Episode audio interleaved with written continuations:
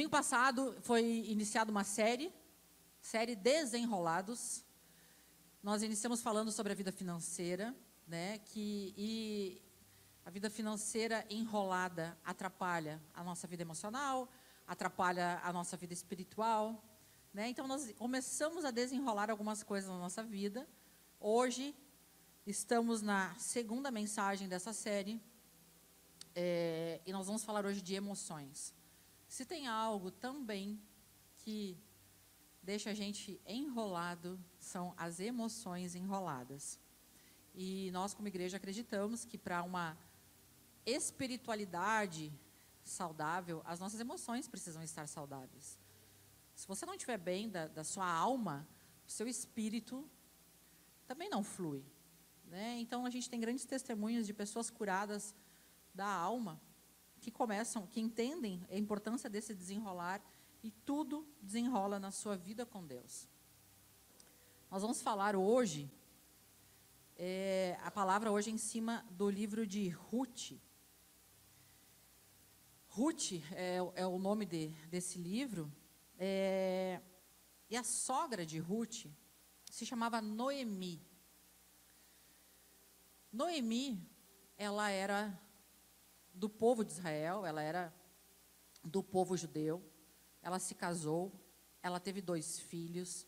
E em um determinado momento da sua vida, as coisas ficaram muito difíceis em Israel. Financeiramente difíceis, problemas externos, problemas que a gente não tem controle às vezes. Nem tudo está no nosso controle, mas nos afetam. Eles tiveram que tomar uma decisão e essa decisão foi ir embora da sua terra. É uma, foi uma decisão certamente muito difícil, porque a terra, naquela época, estava muito a, a, ligada à identidade daquele povo. Então, eles deixaram para trás não só a terra, mas também a cultura, parentes. Né? Então, muita coisa eles tiveram que deixar para trás para dar esse passo. E foram embora para Moabe. Lá em Moabe, os dois filhos de Ruth se casaram com duas mulheres moabitas, a Ruth e a órfã. Então, Malom e Quilion casaram com Ruth e órfã.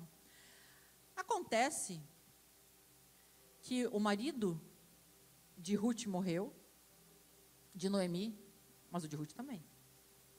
O marido de Noemi morreu, e logo depois é, morreram os dois filhos de Noemi. E aquela mulher, naquela época, ficou viúva com duas noras também viúvas.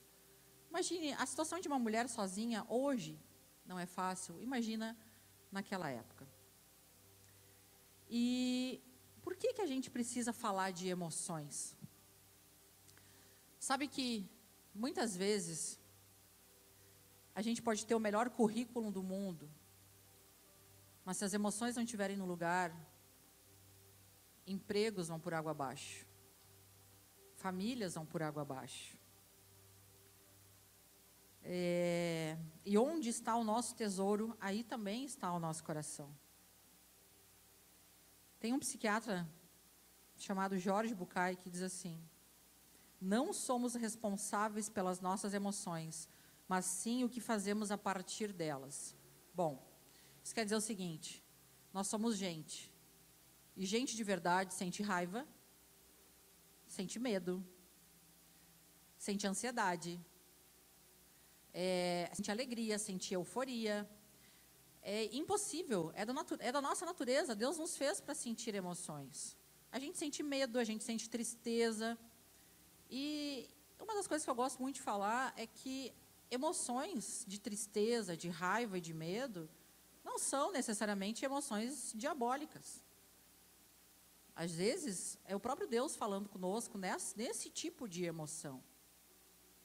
A gente tem que saber ouvir Deus também nos momentos de tristeza, nos momentos de raiva, as coisas que querem ser tratadas no nosso coração. Deus nos deu as emoções, mas será que eu ajo a partir das minhas emoções ou eu ajo a partir do que a palavra de Deus fala? Eu tenho conseguido controlar as minhas, as minhas ações a partir do que as, as minhas emoções falam, ou se simplesmente eu, eu tenho raiva, eu me descontrolo e desconto em alguém. Se eu tenho medo, eu entro para o meu isolamento eu desenvolvo ansiedade, eu ataco pessoas, como que eu, que eu ajo? A minha vida tem sido guiada pelas minhas emoções ou a minha vida tem sido guiada pela palavra de Deus e pelos princípios? Então, a gente precisa de ter, uh, construir emoções saudáveis para que a nossa espiritualidade também flua. É, para que, o nosso, uh, que o nosso casamento fique em paz, para que a nossa vida, em geral, não pode ser controlada pelas nossas emoções. A nossa vida precisa ser controlada pelo Espírito Santo de Deus. Não são as minhas emoções, não é o meu coração. A Bíblia diz que o coração é enganoso. Então eu não posso me guiar pelo meu, que o meu coração está dizendo. Meu coração está dizendo que eu estou com medo. Opa, mas o que, que o Espírito me diz? Então, ser guiado pelo Espírito Santo é a forma da gente manter as nossas emoções sob controle. E nesse contexto aqui de Ruth, de Noemi, tinha tudo, as circunstâncias autorizavam que elas tivessem desespero, tristeza, depressão, medo. Muitas vezes a gente olha para as nossas circunstâncias e diz assim: olha, tudo indica que eu estou é, no fundo do poço, eu não tenho mais saída. Imagina, eu estou numa outra terra, perdi o marido, perdi dois filhos. Essa mulher tinha todo o direito.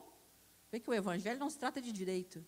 Mas essa mulher tinha todo o direito, pelas circunstâncias, de declarar a vida dela acabada.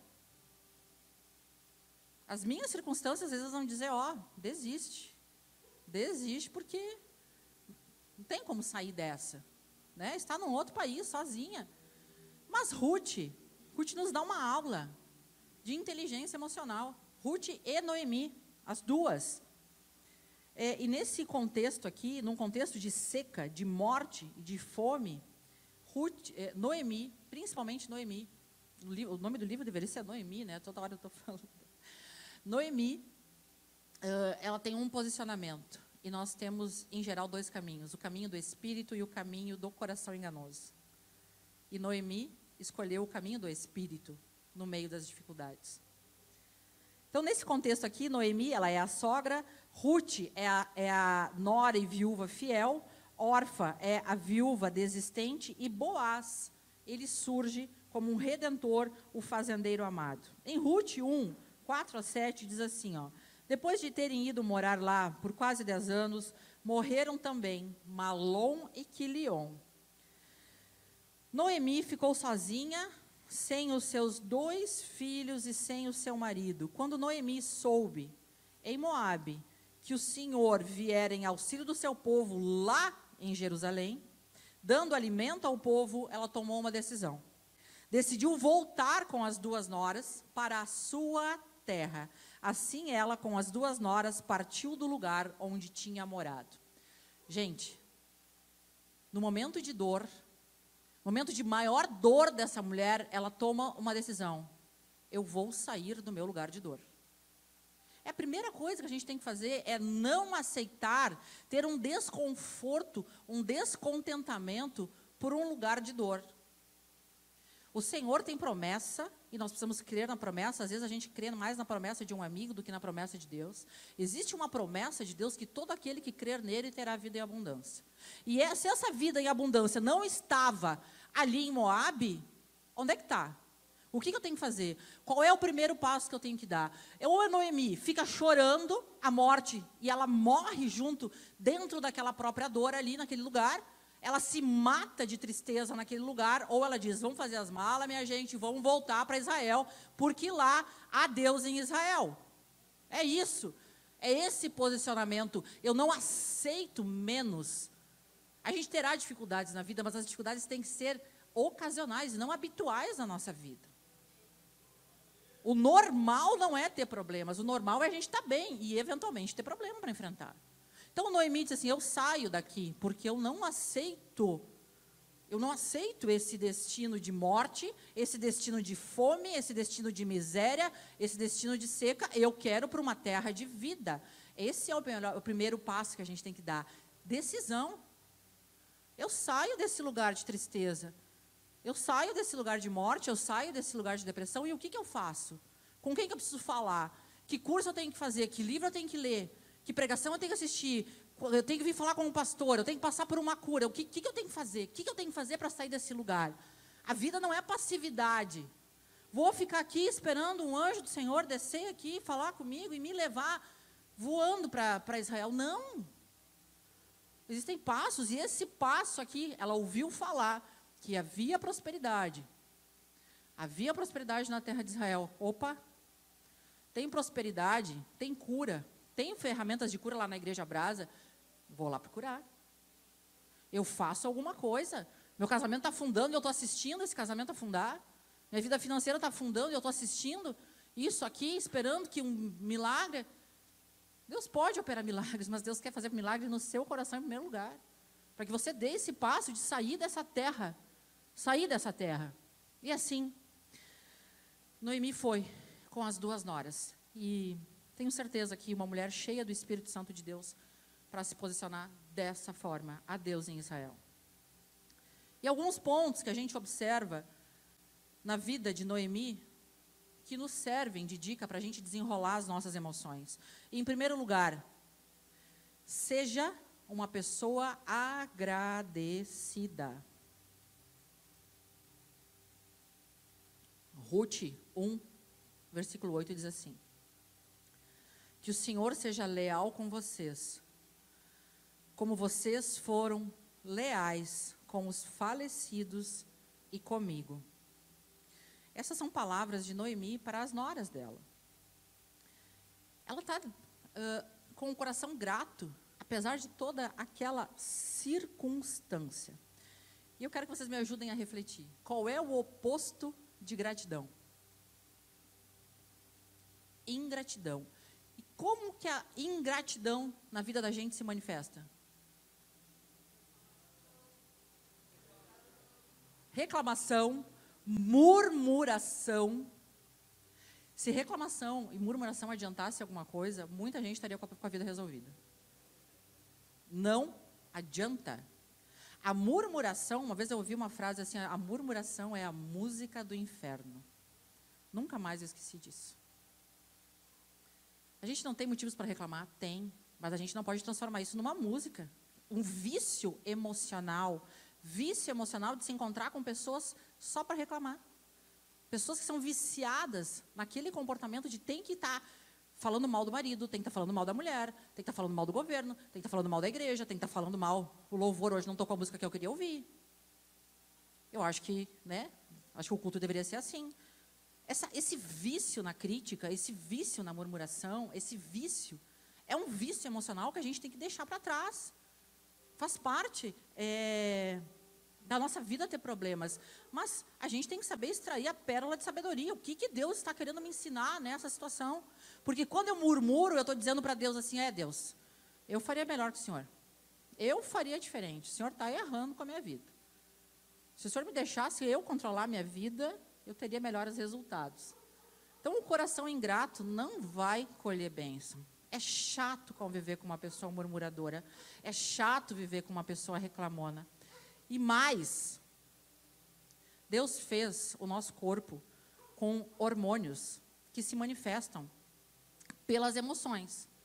Quanto mais murmuração, quanto mais reclamação, mais você fica intoxicado. Como é que é o nome do hormônio? De cortisol. De cortisol, que é o hormônio do estresse. Muita gente anda tomando remédio para baixar cortisol. Experimenta mudar atitude de ingratidão para atitude de gratidão para ver se o seu corpo não vai se encher de endorfinas, de dopaminas e você vai experimentar né, uma química orgânica diferente no seu corpo. Olha a sabedoria divina. A gente se entope de remédio, mas não muda comportamento. Toma remédio para depressão, toma remédio para ansiedade, mas não muda pensamento. Não adota uma postura de gratidão. Eu louvo a Deus por essa igreja. Né? Ser grato, ao invés de olhar os pontos negativos. Eu acho que não tem problema aqui na Igreja Brasa. Né? Então, a, a, o coração grato, ele muda a perspectiva das coisas. O coração grato tem um novo olhar. Então, a gente passa a, a focar, a gratidão muda o foco. O marido tem problema? Ixi, tem vícios, tem né, de, de comportamento, essas coisas, mas tem lado bom. E aí eu me lembro por que, que eu me apaixonei pelo meu marido. E a gratidão faz isso. A gratidão muda o nosso foco. E aí as emoções vão para o lugar. Não estou intoxicada de cortisol, né? ficando estressada, raivosa, mulher goteira. Segundo ponto. Ruth. Não, é Noemi. Ruth 1,9 é o versículo.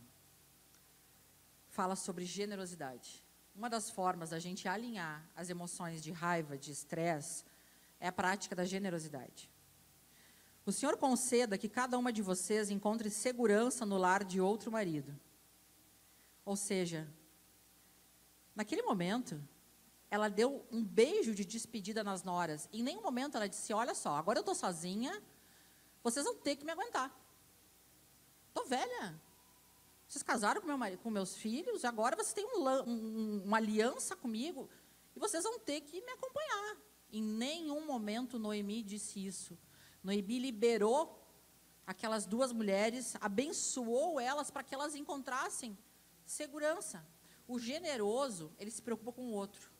O generoso se diminui, se doa e não se preocupa o que é melhor para mim. E a generosidade trata o nosso coração porque a gente muda o foco dos nossos problemas. Uma das coisas mais lindas de duas pessoas que eu ouvi essa semana, uma, eh, uma, uma menina e um homem, que fizeram o CJ, eles disseram assim: é, os meus problemas diante dos problemas dos outros não são nada. Então, as, é, muitas vezes a gente precisa olhar o outro para olhar como a nossa vida é boa. Né? E às vezes a gente está tão focado nos nossos problemas, a gente está tão é, preocupado. E se, experimenta fazer uma ação de solidariedade. O pessoal que foi levar comida esses dias, né, foram, tiveram duas ações sociais lá em Porto Alegre. A generosidade trata muito mais o nosso coração do que o coração do morador de rua que está recebendo comida. Né? Por que, que o Senhor estimula que a gente seja generoso, que a gente seja doador? Porque a atitude de doação, a atitude de generosidade está falando sobre nós. Está mudando eu por dentro. Eu tô, aquele tempo que eu estou me dedicando à arrecadação de alimentos, aquele momento que eu estou servindo no retiro, os meus problemas, eles ficam menores. Eu estou cuidando do outro, não estou centrada em mim mesmo. Os atos de generosidade tratam o nosso coração. Se você ainda não faz uma ação de servir, é, na igreja, tem muita coisa para fazer, servir nessa, na, na, na, ação social, participar da arrecadação de alimentos e aproveitar para fazer um ato de, de evangelismo ali. Essas, esse tipo de ação a gente chega em casa cheio de endorfina. Esse final de semana, né, há quanto tempo os meus filhos ficam em casa para que a gente, eu o Cris, a Ângela, para que a gente faça o retiro, né? É, e a gente volta né, tão cheio de Deus, a gente volta porque é, o retiro não trabalhou só quem estava fazendo o retiro, o retiro trabalhou o coração de todo mundo que estava servindo, a gente estava ministrando, envolvido lá.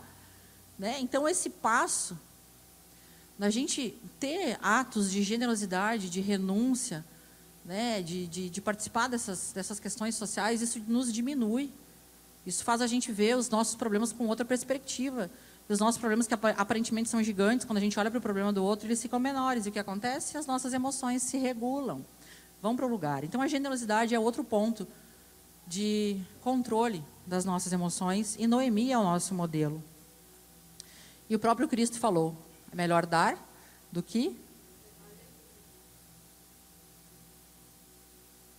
Noemi também era uma pessoa de um coração cheio de compaixão. Em Ruth 1, 9b, 10, 11 e 12a diz assim: Mas elas começaram a chorar alto e lhe disseram: Não, voltaremos com você junto para o seu povo. Não era nem povo delas, não era o povo de Ruth órfã. Disse, porém, Noemi: Voltem, minhas filhas, por que viriam comigo?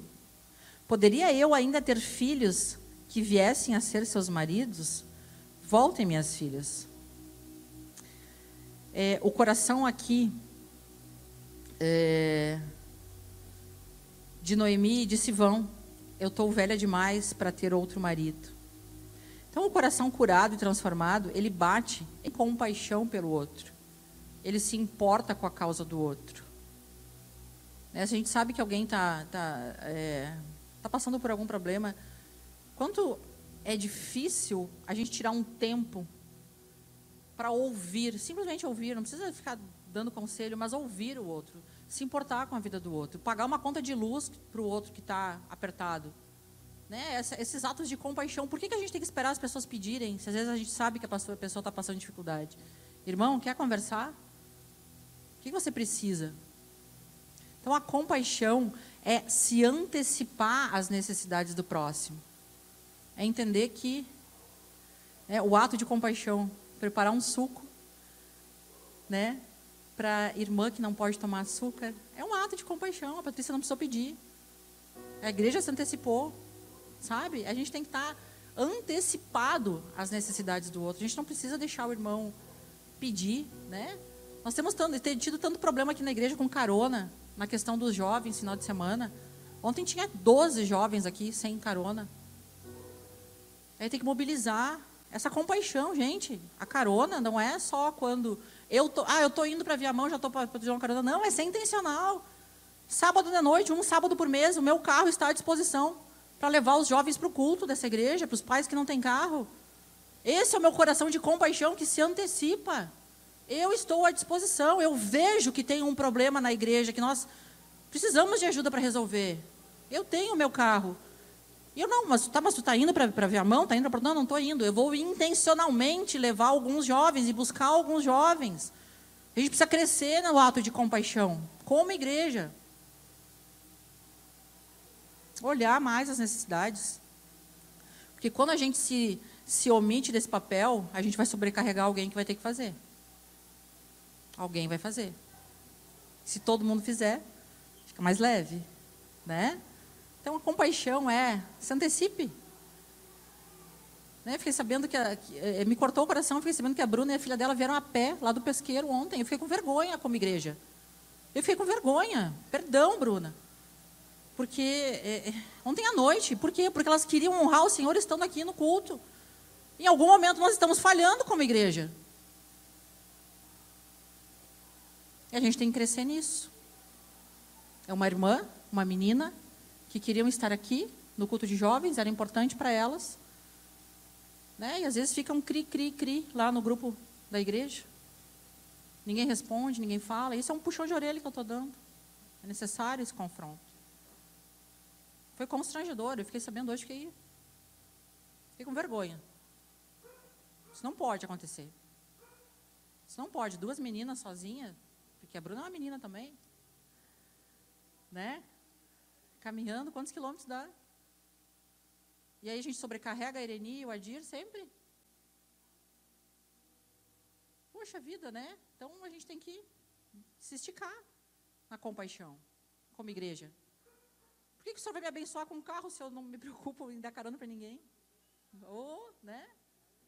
Que o meu carro, diga, carro lá em casa, esse carro é de Deus, está a serviço de Deus. Pode me dar um carro melhor, senhor, me dá um carro sete lugares. Eu quero carregar o pessoal para o culto. É isso que a gente quer. Que Deus nos abençoe com uma Kombi. Vamos orar pela Kombi, igreja? Vamos! Vamos! Vamos orar pela nossa Kombi. Motorista tem bastante. Então é isso, gente. Mais um ponto. Ruth era perseverante. E Noemi também. em Ruth 1,14.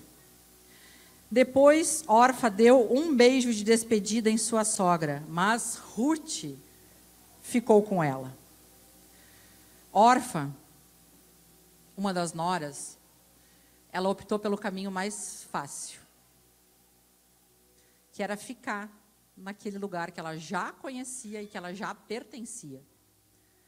Ruth teve que se esticar em perseverança acompanhar a sogra dela numa terra que ela não conhecia, numa terra que ela não pertencia, que não era nem do povo dela, nem da identidade dela. Olha os desafios. O desafio da perseverança é fazer o que tem que ser feito e não o que eu quero fazer. Fazer o que precisa ser feito. A gente não tem a possibilidade de sempre de fazer o que a gente quer fazer. E fazer, e aí o diabo vai propor um atalho. O diabo vai dizer: "Ah, não vai. Fica. O que, que tu quer? Passou o final de semana inteiro em retiro. Vai no culto domingo de novo. Ah, tu merece ficar em casa. O diabo tem essa voz, né? Do tu merece. O diabo nos pega nesse conforto do tu merece. E a gente vem com autopiedade e a gente começa a negociar. E aí a gente pega atalho. E o atalho é fazer o que eu acho melhor e não o que o Espírito Santo acha melhor. Então, nós não podemos ter um coração que vai embora. Nós não podemos ter um coração que que não paga o preço do evangelho. Não é fácil. Tem, é, é, a gente se diminuir, deixar Jesus crescer, a gente mudar muitas coisas na nossa vida, não porque a igreja está mandando mudar, ninguém está mandando ninguém mudar, mas porque o Espírito Santo vai ministrando, dizendo esse caminho não dá mais. A gente precisa adotar um outro caminho, uma outra postura, né? E o caminho mais fácil é ir embora. O mundo tem muita coisa para oferecer, aparentemente boa, né? Mas nós precisamos ter um coração que permanece, permanece no Evangelho, um coração que paga o preço das situações é, desafiadoras, perseverança. Né? Então hoje a gente tem como igreja aí café dos homens sete horas da manhã, gente teve dias frios, né? Café das mulheres também, chuva. Né? Mas são as ferramentas à disposição da igreja, né? E escolher o caminho mais fácil tem um resultado. E escolher o caminho mais longo, né? O, o Senhor honrou a perseverança de Ruth, depois a gente vai ver. Ruth encontrou um marido, Boaz, que a Ruth é a bisavó do rei Davi. Você tem ideia do que é a genealogia, do que aconteceu? por esse passo de perseverança de ir até Israel. Então, a perseverança nessa caminhada. Fizemos um CJ. Tem coisas mal resolvidas ainda. Vamos para o segundo? Vamos de novo? Vamos de novo? Ruth 1, 16 e 17 fala de outra situação importante no controle das nossas emoções, que são é, ter firmes valores. firmes valores. Construir a casa sobre a rocha. Ruth, porém, respondeu: Não insistas comigo que te deixe e que não mais te acompanhe. Aonde fores, eu irei. Onde ficares, ficarei. O teu povo será o meu povo, e o teu Deus será o meu Deus. Onde morreres, morrerei, e ali serei sepultado. O que, que são valores? São coisas inegociáveis. Era inegociável para essa mulher honrar a sogra dela. Era inegociável, a lealdade era inegociável, a honra era um princípio inegociável. E nós temos na Bíblia princípios que têm que ser inegociáveis, valores que têm que ser inegociáveis. É inegociável essa ordem na minha vida. Primeiro Deus, depois a família e depois o trabalho. Eu não inverto essa ordem, eu vou ter problemas pelos princípios que eu quebro. Os meus valores, os nossos valores como cristão têm que estar firmes. É, você pode ter valores, mas pode estar com valores trocados. Primeiro, trabalho. Segundo, família. Terceiro, Deus. Vai dar problema. Vai dar problema. Outros valores aqui que mostram nesse comportamento aqui de Ruth. Obediência. Aonde fores, irei. Um senso de compromisso. Aonde ficares, ficarei. Compromisso com o resultado. Lealdade o teu povo será o meu povo. Fé. E o teu Deus será o meu Deus. Fidelidade. Onde morreres, morrerei. E ali serei sepultada. Quando a gente começa a pautar a nossa vida por princípios bíblicos, as coisas vão se ajustando. Não é fácil, mas o Espírito Santo capacita. Quem disse que tem que ser pela força do nosso braço? O Senhor não nos pede nada que Ele mesmo não nos capacite a fazer.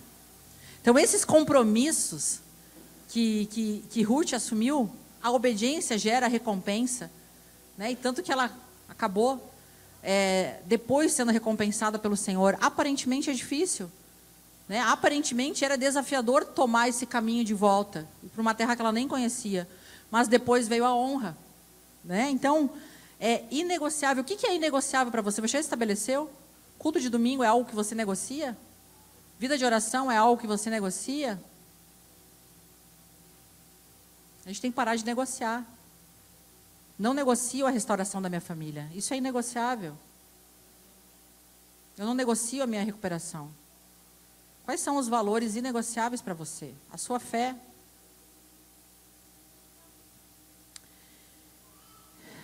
No momento de maior pressão da nossa vida é que a gente deixa evidente os nossos valores.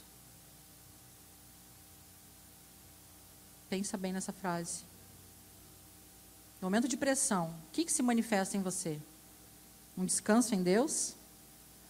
Tem um provérbio chinês que diz: somente com a água quente saberemos o sabor do chá. Ou seja, é a prova que traz a aprovação. É a prova que nos capacita. Então, quando o nosso coração está sofrendo, e aqui o de Ruth estava sofrendo, ela também era viúva. Ficou evidente é, o que, que era importante para ela: lealdade, honra, Deus, fé, compromisso né, princípios inegociáveis nas situações de dificuldade. É, tem mais um ponto, ponto número 6, baseado em 2, Ruth 2, 4 a 5. Que é, seja uma pessoa de boa. Você quer que as suas emoções fiquem sob controle? Seja uma, uma pessoa de boa. Naquele exato momento, Boaz chegou de Belém e saudou os ceifeiros. O Senhor esteja com vocês. Eles responderam: O Senhor te abençoe. Boaz perguntou aos capatazes dos ceifeiros: A quem pertence aquela moça? Ruth foi trabalhar e seguir a vida dela de boa. Ela não foi para aquela terra, meu Deus, agora preciso casar. Não, ela continuou fazendo o que incumbia ela fazer. Ela estava no lugar que Deus tinha mandado estar. Se você está no lugar que Deus tem, mandou você estar, Deus vai prover. Deus vai cuidar de você. Se você estiver respeitando os, os, os princípios e uma vida de obediência, Deus vai prover. E aí você pode ficar de boa com as suas emoções. Você pode ir fazendo, trabalhando, né? E sem preocupações que Deus não te chamou nesse momento, né? E com Deus a gente não perde nada. E disse então Boaz a Ruth: Ouça bem, minha filha, não vá colher noutra lavoura, não se afaste daqui, fique com minhas servas. E logo depois eles se casaram. O que é ser uma pessoa de boa?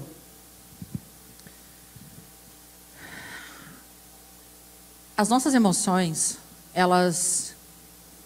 O diabo sempre quer nos pegar por elas. Raiz de rejeição, raiz de orfandade, sentimento de inferioridade. O diabo quer colocar tudo isso na nossa frente para que a gente sofra, para que a gente caia nas armadilhas e que a gente deixe de ser uma pessoa de boa. A pessoa que está com raiva, que tem raiva no coração, ela está sempre na defensiva, ela está sempre atacando, ela está sempre brigando. Né? A pessoa que tem um sentimento de inferioridade está se, tá se escondendo, está se ofendendo facilmente. Ah, Passei pela Daiane e nem me deu oi hoje. Né? Mas isso, isso é gritante no sentimento de rejeição e o diabo vai, vai trazendo essas vozes. Opa, se eu sou uma pessoa de boa, estou conectada com Deus e dizendo, não, eu não caio nessa armadilha da rejeição. O diabo está querendo botar uma gotinha aqui no meu copo da rejeição, me fazendo ter um problema com a irmã, e talvez a irmã está no mundo da lua, passou por aqui, e não tem nada a ver comigo.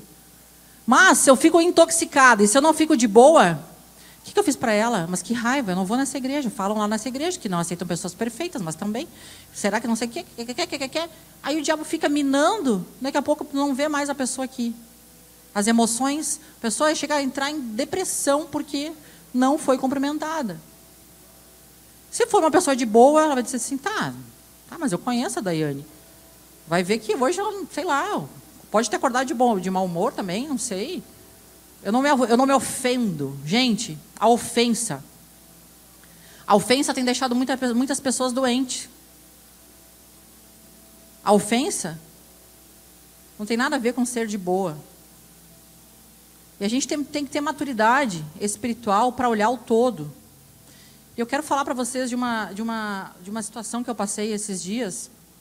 Nós tivemos a, o jantar dos casais e sobreveio uma brincadeira muito infeliz, boba, e eu me vi naquela situação ali como uma menina que muitas vezes foi é, atacada naquele, na, naquele ponto, naquele lugar de sentimento de rejeição, e eu me senti o bobo da corte naquela situação.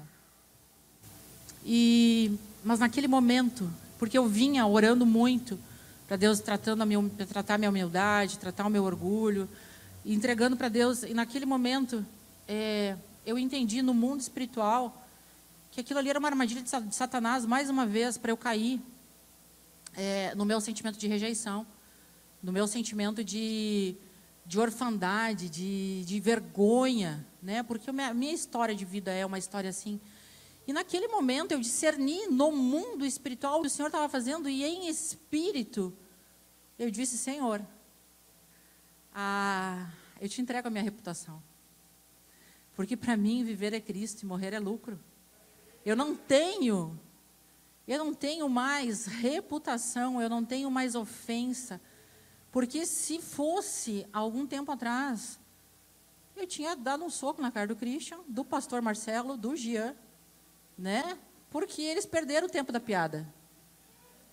Eu tinha. Eu tinha sim. Há um tempo, tá? Há bem tempo. Mas, é. Ah, nós vamos conversar. Mas eu já conversei com o Cris sobre isso, já conversei com a Ângela. E aí fica. Não, tá tudo bem, tá tudo na paz, mas naquele dia eu discerni espiritualmente, eu não caio mais na armadilha da ofensa. O diabo não bota mais nenhuma gotinha na minha vergonha, na minha rejeição, a minha reputação não me importa. A minha reputação não me interessa. Pode me chamar do que quiser. A minha reputação tem uma reputação que eu me tenho interesse: ser uma discípula de Jesus Cristo. Só isso. Só isso. A gente tá em, tem. Hoje me veio um versículo assim: será que aqui tem alguém que seria capaz de dar outra face? Ou a gente tem sido ofendido demais? Tem sido mimizento demais? A gente daria outra face? Pergunta para o seu irmão do lado: você daria outra face hoje? Em algum momento, Cristo foi para a cruz dizendo: Ah, vocês não sabem com quem estão falando. Vocês vão ver o que meu pai vai fazer com vocês. Em algum momento, Cristo se ofendeu, manifestou essa ofensa no caminho da cruz. Se o nosso modelo é Cristo, por que a gente se perturba tanto com a ofensa? Por que a gente se ofende tanto e é tão chato conviver com gente ofendida?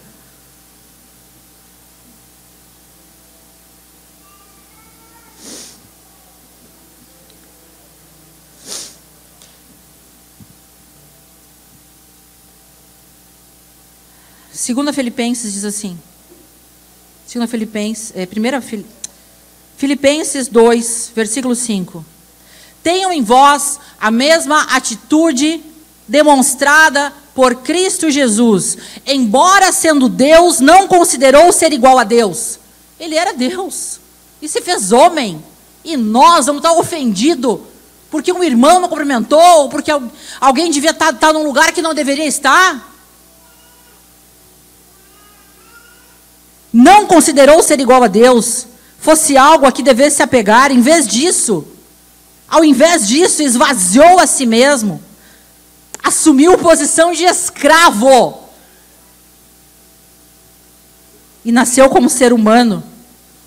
Quando veio em forma humana, humilhando-se e sendo obediente até a morte, morte de cruz. E foi por isso que Deus o elevou a mais alta honra. E lhe deu o nome que está acima de todos os nomes, para que ao nome de Jesus todo o joelho se dobre. Nos céus, na terra e debaixo da terra. E toda língua declare que Jesus Cristo é o Senhor, para a glória de Deus Pai. A maioria dos nossos problemas cairiam por terra se a gente colocasse Cristo em primeiro lugar e se diminuísse e se esvaziasse. A gente é tão cheio de nós mesmos, a gente é tão cheio de ego, a gente é tão cheio de vaidade, a gente é tão cheio de ofensa. Como é que ficam as emoções de alguém cheio de ego e cheio de ofensa? A gente está doente porque a gente não bota Cristo em primeiro lugar. A gente está doente das emoções porque a gente não se diminui. ele era Deus e ele se fez escravo. E a nossa vida precisa honrar essa mensagem da cruz. A nossa vida precisa honrar o sacrifício de Jesus Cristo.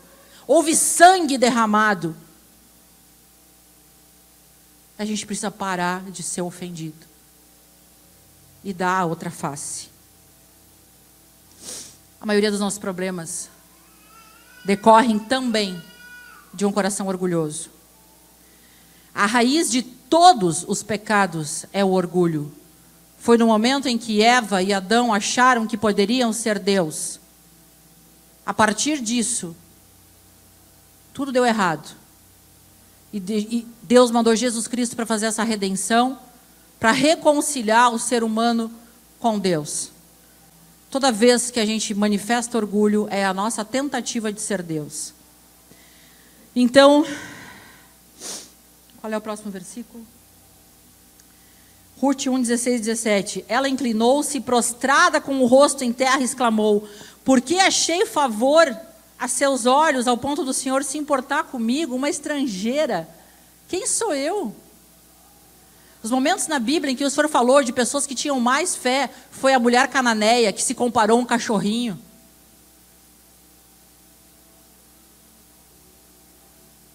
Foi do, do general, alguém que disse centurião: Não sou digno que entreis em minha casa. Foram as pessoas que Deus disse, Jesus disse: Eu não, não vi fé igual a essa. É só a gente se humilhando para Deus nos exaltar. Não é uma posição de liderança. O diabo nos tenta. Sabe quais são os dois lugares que o diabo mais tenta a sua igreja? Pessoal do louvor, aqui e aqui. E mais uma vou incluir: liderança. Semana eu estava falando, um dos mais maiores maus que faz é a gente botar título de líderes. Líder disso, ah, se o coração não está tratado, está tá criando uma bomba. Vamos mudar o nome de líder para, como é que é? Colaborador? O louvor é outro lugar, gente. O púlpito aqui gente não pode usar esses lugares que o Senhor nos coloca para tratar sentimento de inferioridade, sentimento de rejeição. Isso é graça, né? Tudo que a gente tem não vem de nós, procede de Deus. Então não tem razão para ter orgulho nenhum. Nós somos salvos pela graça e não porque somos bonzinhos ou melhor que que os ainda não salvos. É tudo é graça, tudo é graça de Deus, né? Então um coração arrogante bota a gente em sérios problemas emocionais. E 1 Samuel 2,13 diz assim: Não fale então orgulhosamente, nem saia de sua boca tal arrogância, pois o Senhor é Deus sábio e ele julga os atos dos homens. Cuidado com o que sai da tua boca em termos de arrogância.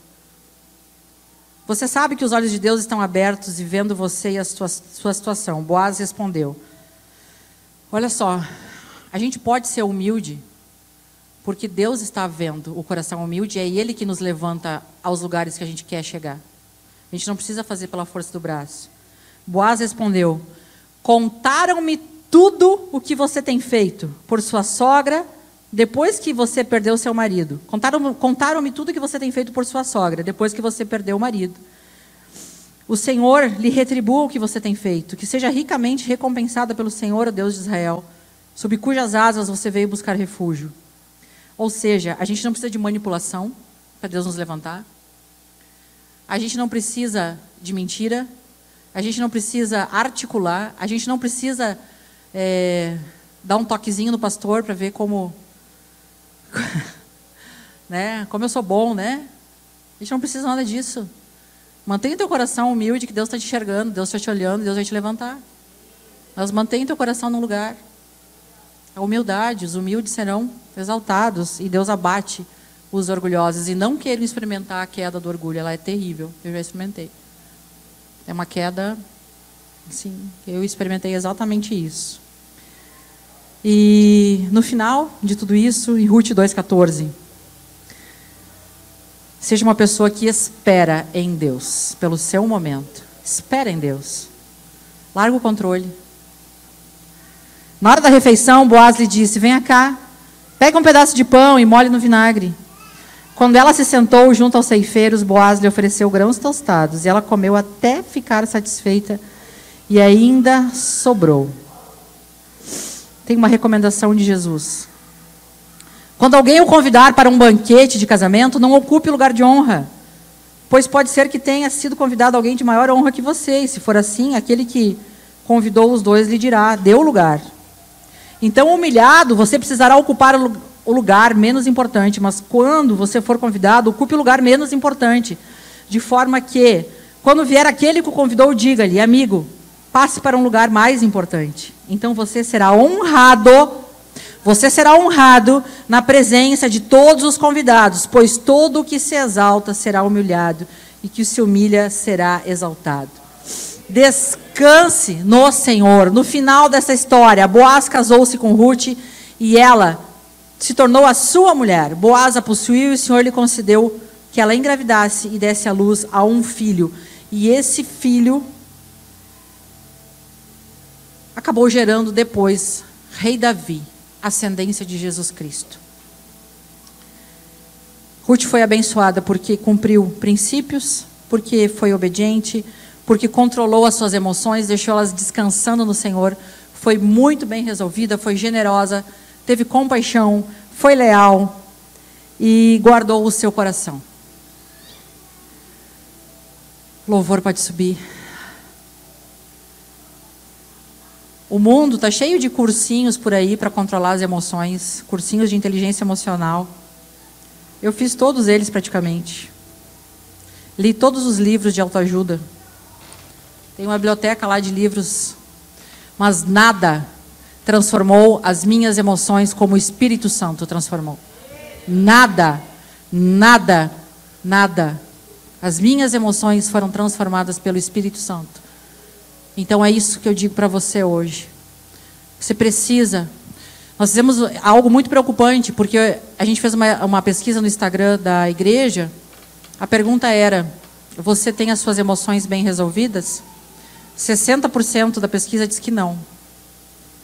Outra pergunta: você tem a sua paternidade bem resolvida?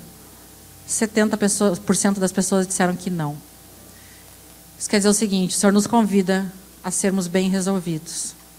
O Senhor nos convida a viver mais Cristo, nos enchermos do Espírito Santo, descansar nele, entregar o controle das nossas emoções para Ele. Pode ficar em pé, igreja. Vamos adorar o Senhor. Vamos orar como igreja. Vamos entregar, entregue o seu coração. Amém. Comece a agradecer o que o Senhor fez aqui. Obrigado, Jesus. Obrigado pela tua presença. Obrigado pelo seu amor. Obrigado por essa palavra. Comece a orar para o Senhor te dar medidas práticas que você precisa, passos que você precisa dar. Você recebeu algo de Deus, agora você precisa andar em passos em cima daquilo que o Senhor direcionou sobre a tua vida. O Senhor mostrou claramente sobre raízes de amargura perdão, liberar o coração sobre algumas áreas, para você continuar no caminho que o Senhor tem para a tua vida. Amém? Leve essa mensagem, leve essa palavra. Nós declaramos sobre a tua vida uma semana abençoada por Deus. Nós declaramos que os anjos do Senhor vão te guardar e te livrar de todo mal, assim como Ele tem feito até agora. Nós declaramos a presença de Deus sobre o teu lar, sobre a tua família. Nós declaramos que o Senhor vai usar a tua vida essa semana para você pregar o Evangelho para alguém. O Senhor vai usar a sua vida para convidar alguém para essa igreja, para você liberar e repartir no seu coração o que você tem recebido nesse lugar, o pão que você recebeu para dividir, meu irmão. Amém? Aplauda o nome de Jesus aí.